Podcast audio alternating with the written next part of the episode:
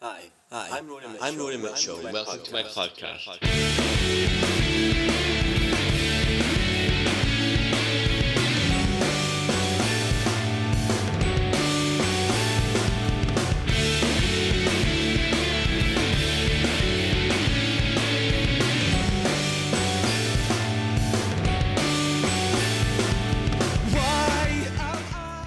Hi there, and welcome to my podcast. I'm Ruairi Mitchell.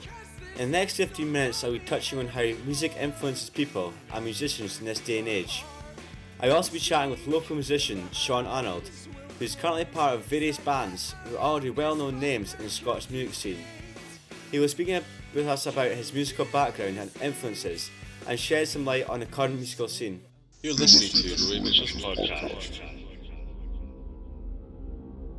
Music has been around for thousands of years and appeals to the world. It can change people's moods and is part of everyday life, from driving to work in the morning to going to church to listening to it for pleasure. However, it has become under scrutiny of corrupting teen minds. Rap music has been blamed for teaching youth bad language, influencing crimes, and even in some severe cases, c- cases of murder. In the other spectrum of music, heavy metal and emo music is thought to evoke dark images and dark thoughts into teen minds. Although the media and parents are criticising these genres of music and blame us for these negativities, they can give many teens an outlet for their problem. Scientists have discovered that musical training has significant influences on the brain development of young children, leading to improved memory over the course of a year. The fact that musical training changes the way the brain reacts to music might not be very surprising, but researchers also found that musical trained children performed better in many tests that is correlated with other such skills as literacy, verbal memory, visuospatial processing, mathematics and intelligence. So certain types of music shouldn't be looked upon as a doom to youngsters. You're listening to the Ruairi Mitchell podcast.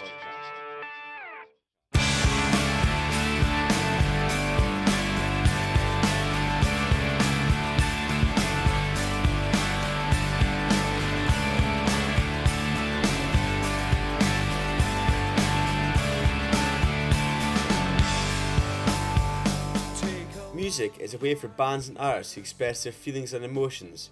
Every genre of music might relate to the same subject, but the music is performed in different ways.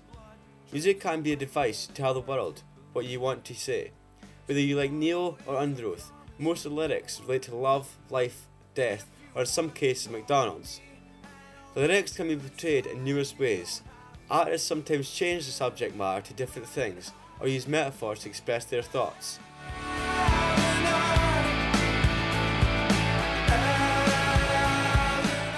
The band Biffy Clyro used their music to show their personal thoughts and feelings. Lead singer Simon Neil dedicated their album Infinity Land to his mother Eleanor, who passed away shortly after its completion. The follow-up album Puzzle was lyrically very heavily based around his loss and the difficulties he faced coming to terms with it. The song Fallen Stars is about and written exclusively for her. Whilst performing the song live, you can feel the energy and emotion coming from Simon as he belts out the song. While the song Machine deals with the process of mourning, overcoming tragedy, and learning life does go on. This is an example of the influence music has on artists. They can put all their emotions in works of art which can be appreciated by the rest of the world. Many fans of Biffy Clyro can relate to the emotions Simon felt while writing this album.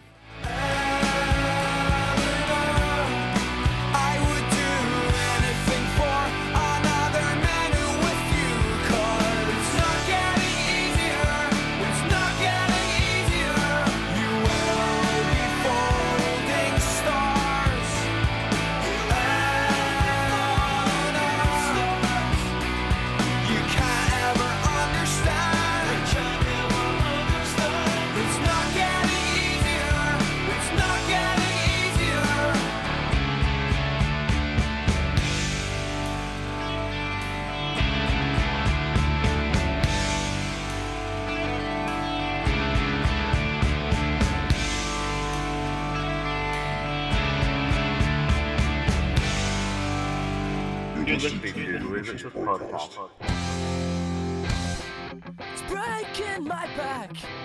Picking up her words, said to me back then, when my life was such a blur. Voice deep inside my head tells me not to think about anything at all, anything at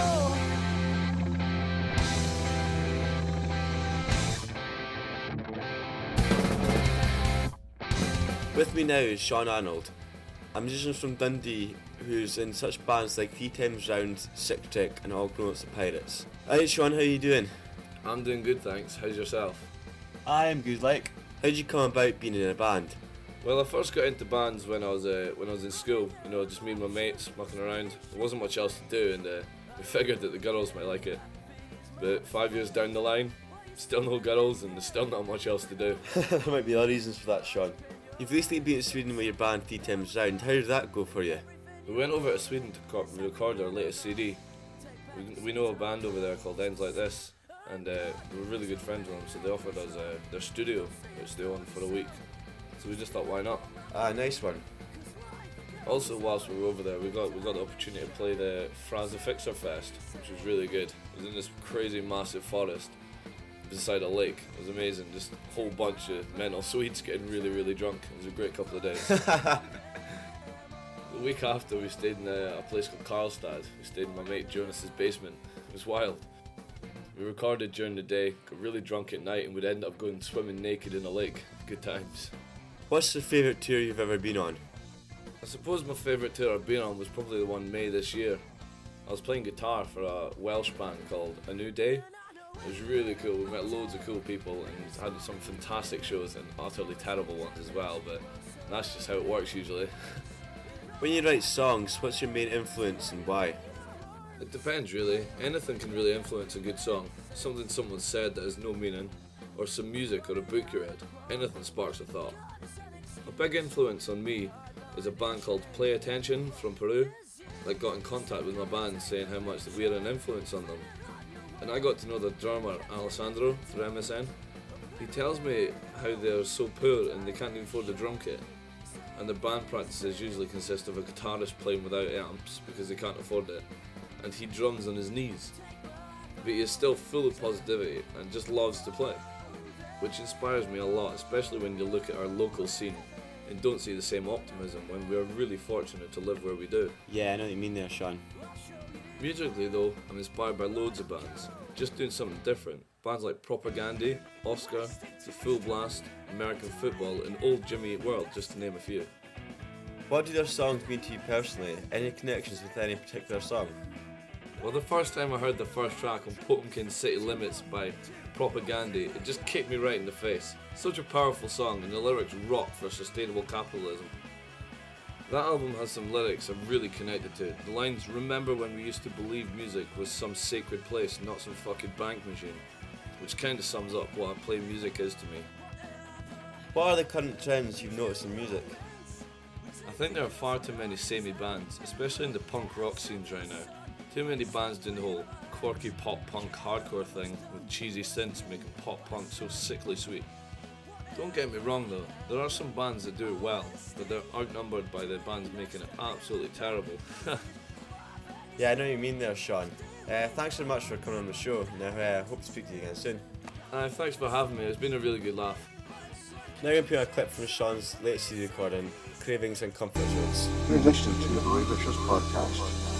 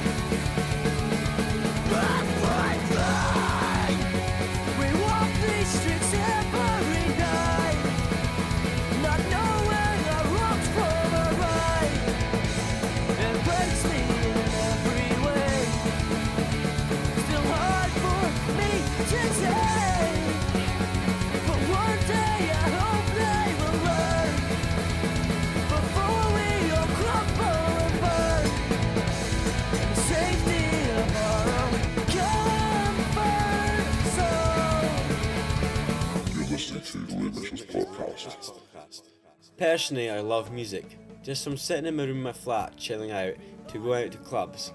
I listen to it at any possible point I get. It's a much loved part of my life which I can get a lot of enjoyment out of. I love hearing new bands and what they have to say about life, or if they're just trying to get their point across. Music can be a very moving and influential thing. In some cases it's even stopped war. During the Great War at Christmas time, soldiers could be heard in the cold winter's night singing Silent Night. This is a time where there's no gunfire or battle. In another case, it raises awareness to problems of the world. Live Aid and Band Aid are all charitable events held to raise money for likes of third world countries, and they use music to promote these charities. Music is a wonderful thing that can change people's lives, and often save lives. Music can also be used by bands and artists to show their religious beliefs and feelings. Many musicians have overcome drug and alcohol abuse through finding religion, and their experience is real through their lyrics and their songs. Underoath are an example of this. You're listening to the Ruairi Mitchell's podcast.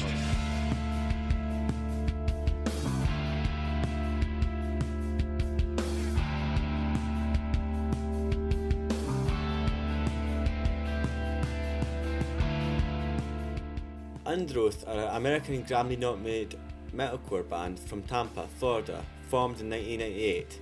The band's lineup consists entirely of Christian members. They have had six albums released through Tooth and Nail Records. They are a huge influence to fans across the globe due to their unique style and amazing live shows. Many of their fans aren't actually Christian, and only a portion of the albums are sold in the Christian marketplace.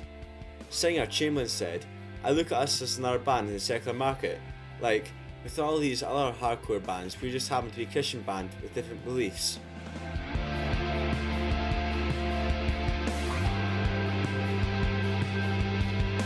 Bassist Grant Brandel has explained that Underoath's music has been influenced by various artists such as Refused, At the Drive-In, Jimmy Eat World, Isis and Radiohead.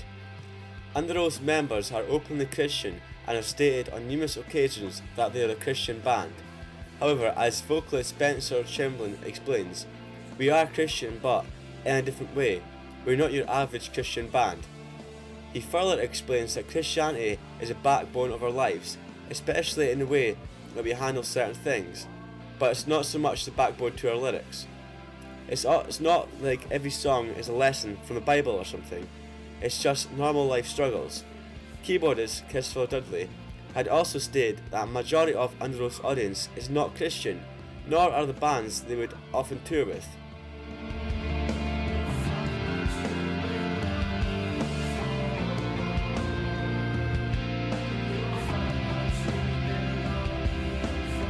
Music can change the mood of a situation in a matter of seconds. It can motivate people into getting out of bed in the morning or even just dancing in a club. It is a huge part of everyday life, and I hope it continues to influence people's lives forever.